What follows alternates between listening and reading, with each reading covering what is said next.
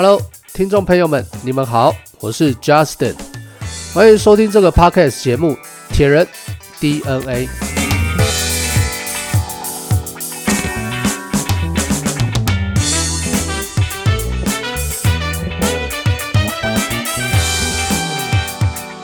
这节目主要是分享三铁及马拉松的相关资讯，每一次会跟你介绍一位选手。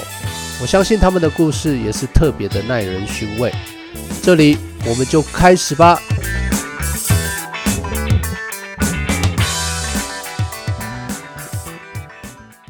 我们先讲一下最近的三铁及马拉松的一些小的呃一些新闻。呃，第一位就是我们要讲的，在网络上分声量非常有名的三铁选手，叫做 Lion Sanders。他在最近的影片有分享到，就是说他过去在二零二三年的时候比赛，呃，就是参加过了太多的比赛，所以造成原本他自己认为他的成绩是一个很好的选手，但是在二零二三年其实表现得不好，那就是为了说哦，太多的比赛休息不够，他比完这一场，马上就接着下一场，身体都还没有恢复。休息够了之后，他就直接就再过隔个十天，就直接再参加第第二场的铁人赛这样子，所以造成他在整个赛季当中，就是一直身体是处于很疲劳的状态，恢复不过来。呃，台湾有一些选手，他们是很重视他们自己的比赛的 schedule 的安排，有人只排一年只排两场马拉松，有人有人排一场铁人，一场马拉松，类似像这样子，就是让身体好好的有一个高低起伏的一个训练的峰值，到了峰值，然后才做比赛，然后比完赛就好好的休息，让身体做恢复。当我开始在做恢复休息的时候，其实就开始会有焦虑跟就是 OCD，就很想要运动，但是你又强迫自己不能运动，所以这个也是很多选手的一种心理上的压力。恢复就是没有没有办法好好的恢复。那第二个新闻就是很多 Pro 都已经换车了，最最好几位跟他原本的就是自行车的厂商就已经中断他的合约，然后有几位已经公布说他的使用的新的车子。那关 j o g e n s e n 啊，就是、呃、这位奥运金牌的女子选手，她换成了她从 Canada 换成了 Can 用的车子。目前在铁人赛部分呢，有我们有两呃三大系统嘛，就是 Ironman、PTO 跟 Challenge。PTO 在目前他都还没有公布他明年就是职业选手可以参加的系列赛的地点跟日期。我在猜他应该是在准备一些嗯，就是对策要来对付这个 Ironman 所安排出来的 Pro Series 的这个这个 schedule。两大系统在抢选手，到底选手要参加哪一场比赛？因为基本上两场比赛的结果钱都非常非常的多。呃，上个礼拜青山学院在箱根接力取得了冠军了，所以在在这个历史当中，他们已经拿过了好几次的冠军。我猜他们的总教练知道一个成功的法则，要怎么把选手练到。那样子的地方，那相对的也是一样。当你曾经有拿过某一项成就的时候，这个成功法则，你只要就是按部就班、持续复制的下去去做，其实八九不离十，成功的机会就会比别人还要大。那就是为什么，当你透过跟一些有经验的选手沟通啊，或是说有经验的教练沟通的时候，你离成自己的目标跟成功的方向就不远了，这就是这个礼拜的呃相关的新闻哦。刚刚还有一个最最酷的新闻，最新的新闻就是我们台北马拉松取得了金牌的标章。那这个很厉害的地方就是我们全世界就是有有固定有几个大城市有金牌的金牌的金标这样子。那台北马拉松终于在今年这个时间点拿到这个。金牌的标章，这对台湾来讲也是一个非常非常棒的一个成就。国际的曝光度，还有在马拉松界的这个大家对这个比赛的认知度，都会越来越多，越来越高。那也希望在接下来的比赛，接下来的台北马拉松会有更多的国外选手来台湾参加比赛。今天我们要介绍的一位选手呢，是我们在住在宜兰非常有名的选手，他经营三妈瘦瘦锅。对我来讲呢，他都是早上去早上训练。早上训练的话，就是有点像是早期的电视。你在还没有训练前，你的人生是黑白的；训练完了之后，你的人生就变成彩色的。好，我们今天要介绍这位选手，就是呃全运会今年全国运动会第五名的精英选手陈立群，他的外号叫陈友友，宜兰言承旭，他有养一只很可爱的柴犬。专场呢，他的柴犬就是跟他一起送货。那我贾斯汀呢，我是有养一只耳聋的波士顿哦，因为当时在选狗的时候就有好几只在那边叫嘛，就说啊，你要哪一只哪一只，然后我就就老板就说，诶，这只的话你要就是有一个但书，就是他听不到哦，你确定要你你如果要的话，这只算你便宜一点这样子。所以我本人就秉持着因为爱心，然后还加上比较便宜这几个字型。这几个字呢，我就选它了。没有啦，其实是因为我们家的 Kona 它头上有一个 Kona 的 logo，所以我就选它这样子。啊，我们家 Kona 的话，它专长就是越野跑跟攻击抹布，它 PP 可以跑到半马哦，二十一 K 哦。所以如果你有一只狗跟你一起运动的话，这也是一个很棒的事情。不过它都跟我老婆运动，因为我跑的话就是跑太快，然后狗每次看到我都觉得很累的样子，就是。要约他出门的时候，他就开始趴下来，然后或是翻肚，不想要跟你出去。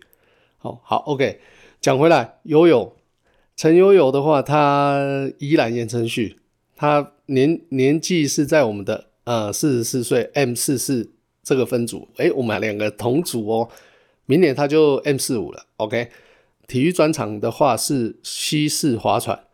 好，在划船的部分的话，因为用了很多的腿力嘛，那所以我我猜这个也也会是一个他为什么到现在这个运动在耐力运动脚的部分可以那么的有呃，在 Ironman 里面来讲，有一有位 Pro 的选手哦、职业选手，他的名字叫做 Cam Wurf，他以前也是奥运的呃划船代表队，现在是 Ineos 的职业车手，同时在超铁比赛也是一个非常非常厉害。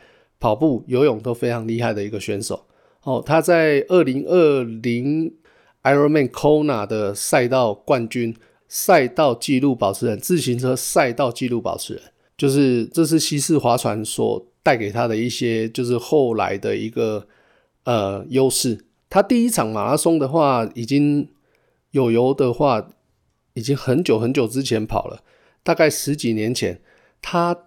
跟大家分享，就是说第一次在台南，他是跑台南那一场比赛，当时回收车还在他的后面哦，就是回收车追着他要把他搞鬼去这样子，差一点被收上车哦，在关门，在在一不小心就要被关门，就被抓上收容车了这样子。如果讲到关门的话，就可以提到那个嗯，冲绳马拉松，就是。冲着马拉松，它就是真的就像是一个门，把把跑者在时间到的时候把门关起来这样子，然后没有办法进去体育场，然后你就可以看到那个跑者的画面，就有点像是 zombie，然后再抓着那个门说：“哦，把打开，让我进去。”这对日本人来讲是一种耻辱。后来没有多没有在运动，就是过了这一次的马拉松之后，他后来就停止运动，停了大概十几年。那后来开始有玩山铁。完了三铁之后，就是又再回到马拉松的怀抱。如果说是要正正规马拉松的话，大概是在二零一七年开始，就是正规的马拉松训练。有有自己本身是开店的，你知道做吃的话，就是花呃花最多就是在时间上面的，在店里面时间上面的管理这样子。那除了说你要备货备料。然后切菜，然后最后还要就是照顾客人，跟客人互动，然后最后还有一个就是还要把店整理干净。这整个花的最多的话就是时间，而且这做餐厅的话，很多很多餐厅都是两头餐，两头班，那中间就是早做中午跟下午，然后中间就你的时间就是中间就被切开，一整天就不见了这样子。呀，所以其实做吃的又要练长距离的训练，除非你要有一个非常坚强的就是时间安排跟时间管理，还有你的决决心跟毅力，才有办法把这个事情做到好。我一个兄弟也在雾峰做自助餐，他除了两头班之外，假假日礼拜六还要开单。我就说啊，你卖探价贼，但是他问题是，他告诉我，贾斯汀，我唔是被探价贼。他的问题是，客人会来跟他追，说为什么老板你礼拜六今天为什么不开门？老板就说：“无啊，我要去比赛啊，我要去大鹏湾比铁人赛啊，厉害不？”然后那个地方阿婆他们就会开始就讲啊：“啊无啊，你去比赛啊，你敢有赢啊？头家你敢有赢？我无啊，无赢啊，就啊啊无赢啊，啊无赢啊，阁是一百万了，对不？啊，阁无爱转来开单，啊你无开，啊阮今日是要食啥？哇！我就说，哦靠！”你没开店，还要被客人数落调侃，这真的是这个倒过来了。哎、欸，他奇怪是我头家还是你头家？我不爱做，你个袂送呢哈。也是一个好处，就是他东西太好吃了。就是我们雾峰的阿顺便当店，这个好兄弟在做，也是铁人，但是他也在做便当这样子，就跟玉那个玉群一样，就是家里做吃的。所以你变成说你的东，你整个人就是被被绑在那里，没有办法离开这样子。他比赛来讲的话，最喜欢的距离是全马。一开始很单纯，就是为了想减肥，然后看看自己的极限在哪里，所以加入了这个马拉松的，还有长距离的训练的这个运动。如果说以马拉松来讲，他已经嗯前前后后总共已经做了六年，两小时三十六五十六。诶、这个要讲好，不能讲两小时三十七哦。每一位选手对自己的成绩那个几秒都很重要哦。三二三七跟二三六是差很多的，所以我们友友这里是渣打马拉松创下的两小时三十六二三六五六，这个成绩真的是非常非常厉害。在在我们这样子业余选手来讲的话，其实都有几个坎嘛。第一个就是你要破四，再来破三三零，再来破三。然后再来破二五五，再来二四八、二四五，然后二四零、二三、二四零以内哦，所以二三六这个坎已经是非常非常深，真的是很厉害。我想大家也都知道，最有名，他最有名的比赛就是今年的全运会，当天是在三十几度的高温下去做呃比赛，那很多选手都爆掉了，不过他就是。第五名完赛，然后非常强壮的把这场比赛完成，这样子。友友最喜欢是马拉松跟二二六的这样的距离。如果说是以他的强项来说的话，耐力就是他最厉害的地方。耐力，因为似乎不管在什么样的情况下，他都可以很努力的撑到最后一刻。自己最差的部分是心态，他对自己没什么信心，不论是跑课表啦，或是比赛时。有时候都会，嗯，对，就是觉得会会做不到，然后这也是他一直要努力需要加强的地方。那贾斯汀这边的建议是有一些，就是说，如果说是信心来讲的话，就是你可以用比你原本要配速的速度还来得高的时候，在训练的时候大胆的去做尝试。那你在比赛的时候，当你降回来的时候，你就已经都做过了，所以你的信心就还有你的稳定度就会比较高。今天你要做超过你自己原本要的目标，当你在降回来到自己的目标的时候，你就可以很游刃有余的把它完成。不过虽然你会在训练当中你会很辛苦，也会觉得说啊，我可怜啊这边高了，没有，你先试看看这样子下去做，那你到时候比赛的时候再。降回来，你就会信心就会大增。四十二公里是他最强的距离，短距离的话，半马十 K、五 K，它基本上就是它比较弱的项目。平时训练大概在十二个小时到十六个小时，呃，所以这个量也是蛮多的哦。十二个小时，一个小时，如果算跟红龙的前一集红龙的算法一样的话，就是你一个一个小时你跑十二公里，十二公里。再乘以十二小时或十六小时，就会是它的周量。所以我觉得，好像一个成功成功的马拉松选手，他的他的基本上的训练的法则跟大部分大致的方向，好像都是蛮都是差不多的。比赛前的 big day，他最常做的就是四十公里的 long run。赛前大概四周开始减量，跑步最喜欢做 tempo，最讨厌做一 K 的课表。这就是他在讲间歇课表的部分。不过我想要另外拉出来讨论一下，铁人该不该做间歇课表？跑步的间歇课表，我自己个人我是没有在做间歇，zero nana no，我不做间歇。好，跟大家分享，这主要的原因是因为。间歇这个东西，你要在非赛季的时候，你就把你的速度练起来。你到了要训练铁人，专门训练，比如说三个月前比赛前的三个月，你要练铁人，这样三项全部卡在一起的时候，你再把间歇放下去的话，对你的身体是非常非常大的一个消耗跟冲击。哦，所以如果说你今天你想要把你的在铁人赛的跑步，再继续加强的话，那你的跑步在非赛季的时候，三个月前你就要开始先做跑步的训练。如果说你在二二六的跑步最快的速度，你可以跑到三个小时，四一五、四一八的这样子的配速。如果说你今天你想要在铁人赛下一场铁人赛，你想要破三小时的话，那势必你要在你的综合训练期之前，你就要把你的马拉松跟五千的成绩拉到三小，拉到你更好的成绩。这样子你在铁人赛三项完成最后一项的时候，你的你的成绩就会变快。如果说你在三项同时训练当中，同时你又做间歇的话，真的对你的身体是冲击是非常非常的大，而且你的训练效果其实没有很好。铁人该不该练间歇？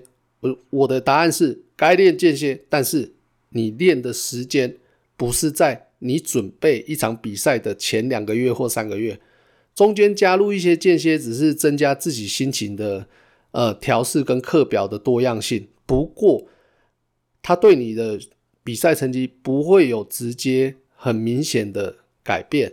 讲回来，油油比赛完最喜欢吃的就是意大利面。诶，你在那个 FB 上面可以看得到他。自己做菜，然后比赛完 po 的吃的东西哦都非常健康，牛肉啦，然后意大利面啊，青菜这样子就很简单，看起来很简单，可是就是很健康的感觉。我本身比赛前的话会吃，尤其是比赛前前前一天前两天，我会吃咖喱嘛，那少一点的纤维蔬菜，好，少一点蔬菜，东西一定都要熟寿司。减少，因为如果说你的调味那个那个调味东西有问题的话，也会造成你拉肚子。可以吃饭，可以吃面，好，就这样子，然后正常就好。比赛前真的记得一切事情都正常就好。很多人都说要超呃什么肝糖超补，有什么超补，有什么吃这个吃那个，真的不要乱试。你平时没有试过的东西就不要乱试。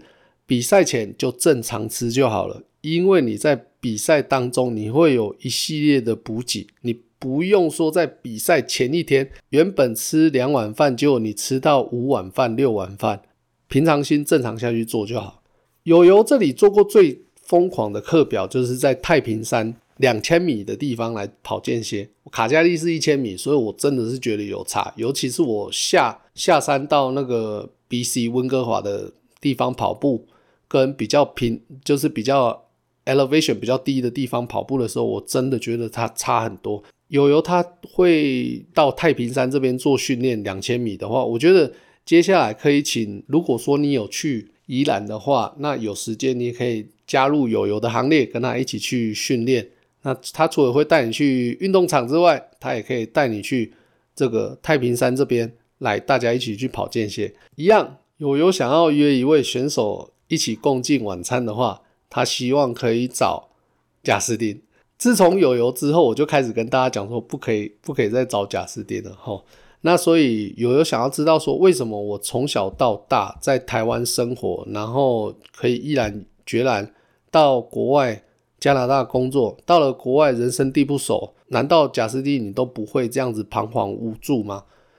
呃，答案给你，告诉你，就是说，其实真的是会哦。那很多的文化冲击在你来的第一年、第二年其实是非常的大。不过，主要加拿大这里生活的主要第一个原因是以生活第一个生活环境好，第二个对人生有一种挑战。我不想要在同样的生活生活圈当中一直循环，一直循环。当时好像是当时是三十四岁，三十四岁在台湾，所有什么都有了，但是我就觉得说。不行，我的人生不能就这样子，就一直一直固定在这样子下去。今天刚好有这个机会，我就来了。到了这边的话，就是相对的，周遭身边都没有朋友，那唯一的生活就是工作跟运动。还好，就是因为有运动，所以让我 focus 在这件事情上面。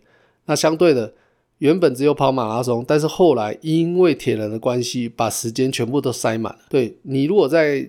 北美加拿大这里，你如果没有一个自己喜欢的运动跟嗜好的话，其实是很辛苦。那还有就是刺青嘛，就是说，因为在这里人生地不熟，然后常常又会被就是被人家看不起嘛，那所以你就看起来哈扣一点，所以我就跑去刺青。对，然后同时哈，就是做生意的时候收账啊，也会比较方便。就是你去客人那里，他们欠你钱，你就。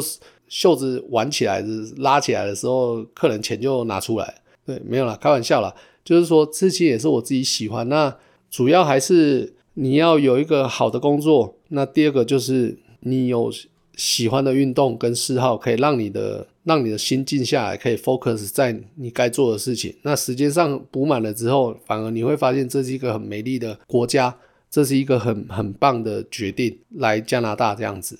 那为什么我会对二二六这样子的比赛训练距离这么投入呢？还有是什么信念、什么精神可以让你在工作跟运动中做到极致？很不简单，他很希望可以了解。嗯，这个问题老婆也有问过我，贾斯汀，你为什么怎么有办法可以这样子一直练、一直练？然后为了这个事情这样子这么热衷？哦，其实就是。当你完成二二六冲过终点终点线的那一刹那，那个成就感真的是最棒最棒的感觉，因为它非常的难，所以你完成的时候你就特别有感觉。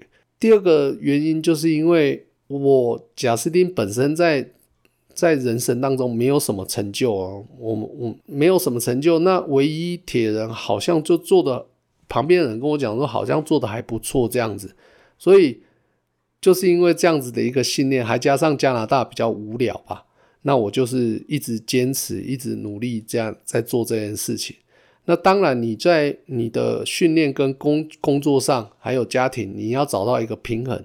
对我来讲，平衡的方式就是你的时间管理非常重要，就有点像是火车的时刻表，你今天几点到几点？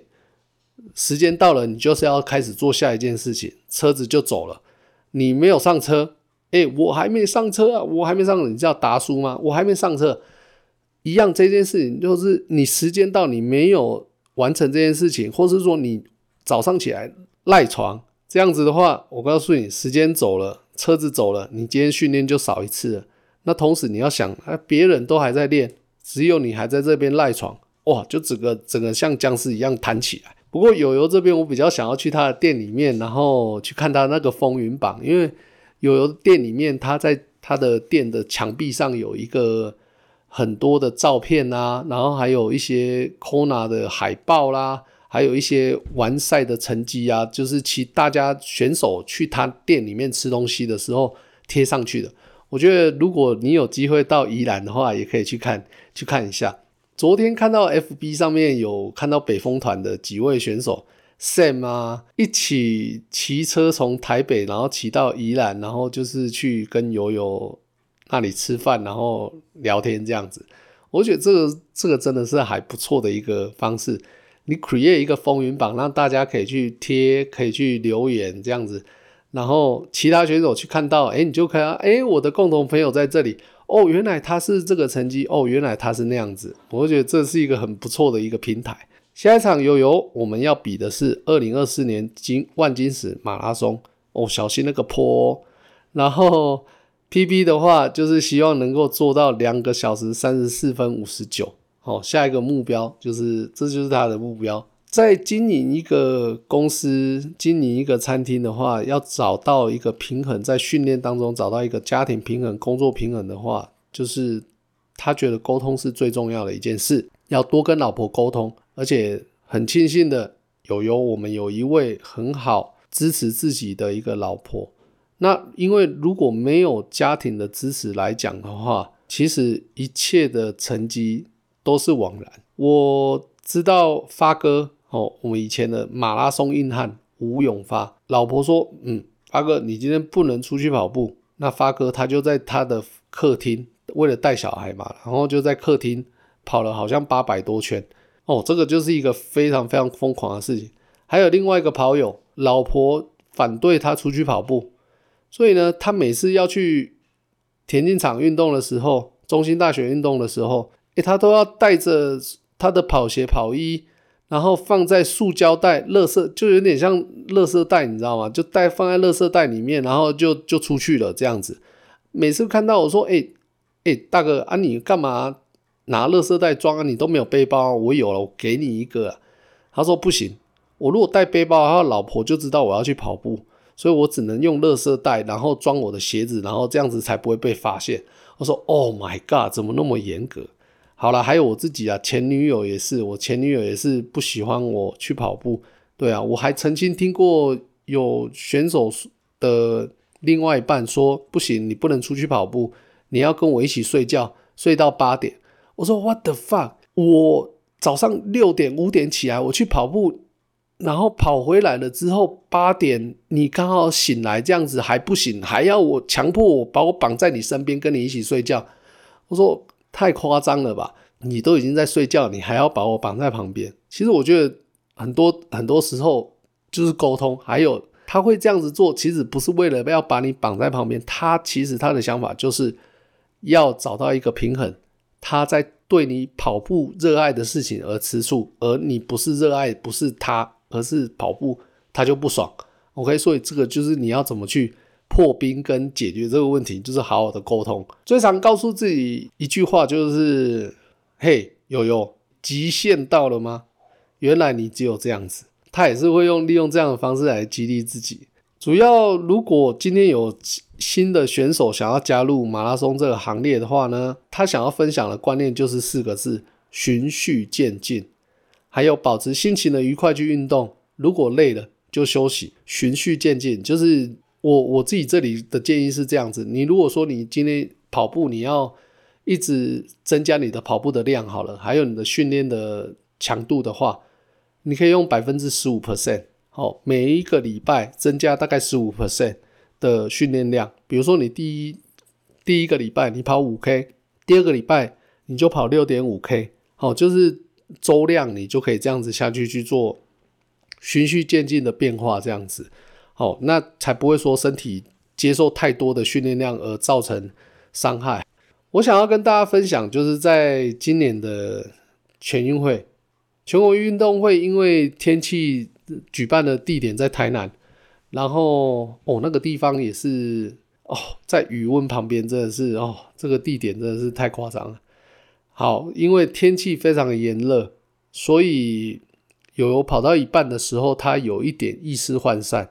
接着抽筋，然后他就停了下来。不过他想到了老婆，还有岳父岳母，还有亲戚朋友一起从远从台南来观看他第一次比赛，所以他就告诉自己啊，一定要撑下去。当时，他就捶自己的脚，打自己的脸颊，而且疯狂的嘶吼。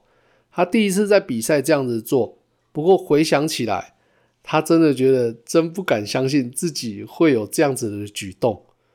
我想当时应该是不是真的很不想辜负他们远道前来帮忙加油的这样子的一个努力，还有这阵子的这阵子来的老婆之间的这样的支持，也不想辜负自己当时辛苦训练的日子。所以当你打自己的时候，你就会有就是会转移注意力。激励的方式有一些，有一些个每个人都不一样啊。那我自己贾斯汀之前在接力赛的时候，有一年在济南大学大脚丫的接力赛，哎靠，我跑出去，跑到一半，然后在一个转弯的地方跟另外一位选手肩膀之间有点碰触到这样子。哎靠！他拿那个接力棒起来，从我身上给我敲下去的，打我呢！哇！所以当时你 focus 在哦，好累，好累，好累，然后你又 focus 在说，我我终点有多远，配速多少什么？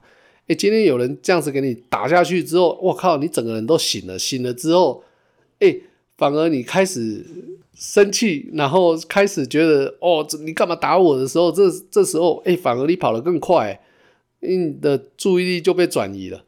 然后还有一次在呃美津浓接力赛的时候，我去我是第二棒，天哥是第一棒。天哥冲过来交棒给我的时候，我在要交棒之前，我就想说，嗯，好，我这次一定要跑好，所以我再去上个厕所好了。我去上个厕所的同时，天哥居然已经到了。然后我出来的时候，人家才在开始喊我的号码布，说第二棒，第二棒，贾斯汀第二棒。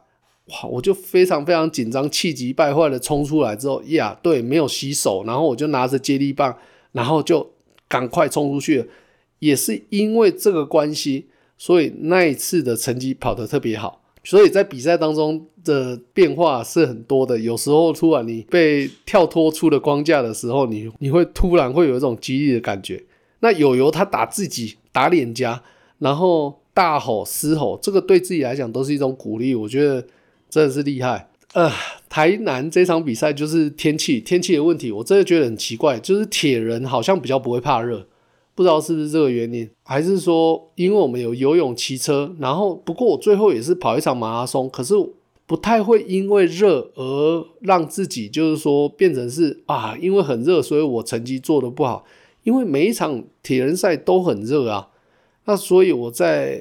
回到马拉松的这这这个部分的话，说如果你今天天气热的时候，你的配速的调整、你的补给都要相对的有一些对策哦，不能再像天气很好，然后很冷的时候这样子开。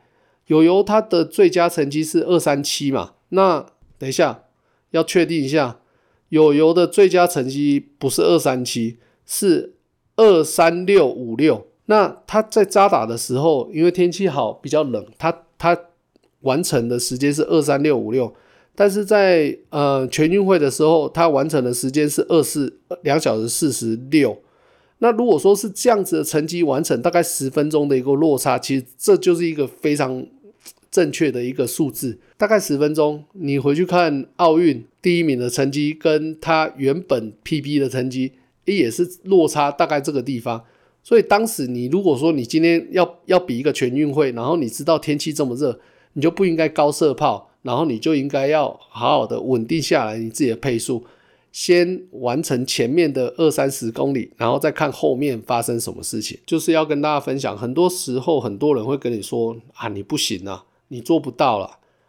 其实是他们没有做过，他们不懂这个东西，所以你就会收到很多负面的讯息。我小时候，国小的时候，有一位老师叫做王琴。哎，这个老师他居然跟我妈妈讲说：“哎，贾斯汀这个小孩以后不好啊，这囡仔潘囡仔，阿该阿该绝对是做流氓的。”哎靠！当你今天这么，今天你老师，你是一个，你是一个教育者，你在一个小孩这么小的时候，你就把他定位，而且你把这个讯息告诉他的父母。而且还让这个小孩知道，啊，不就还好？我没有听进去啊。如果说我听进去，我以后做任何事情，我不就都觉得说啊，我不用那么认真，反正老师说我是垃圾，对不对？哦，老师说我不会成功，老师说我欧 UK 啊，对不对？所以要记得，我们不用管别人告诉你说你怎么样，你怎么做，是你你不行还是怎么样？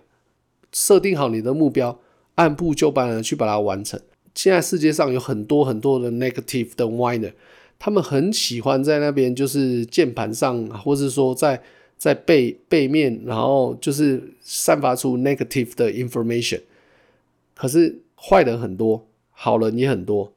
你要当好人坏人，你自己来做决定。诶，对了，有油这边哈，我想要建议他，就是说你可以在你的店里面，可能门口或是里面放一台跑步机。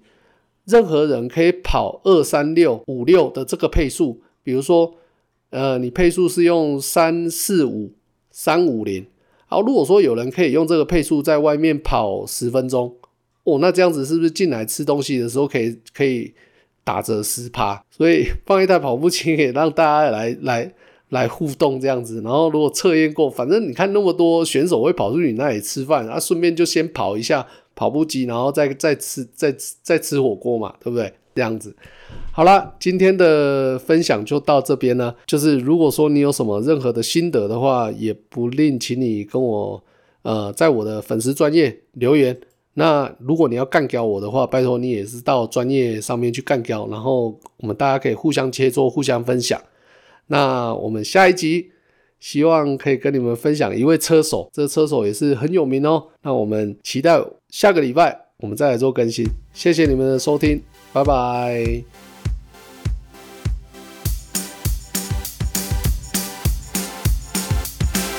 感谢您的收听，鞋带绑一绑就可以出去了。风雨无阻是要再多做五组哦。马拉松跟铁人都很帅，你也很帅。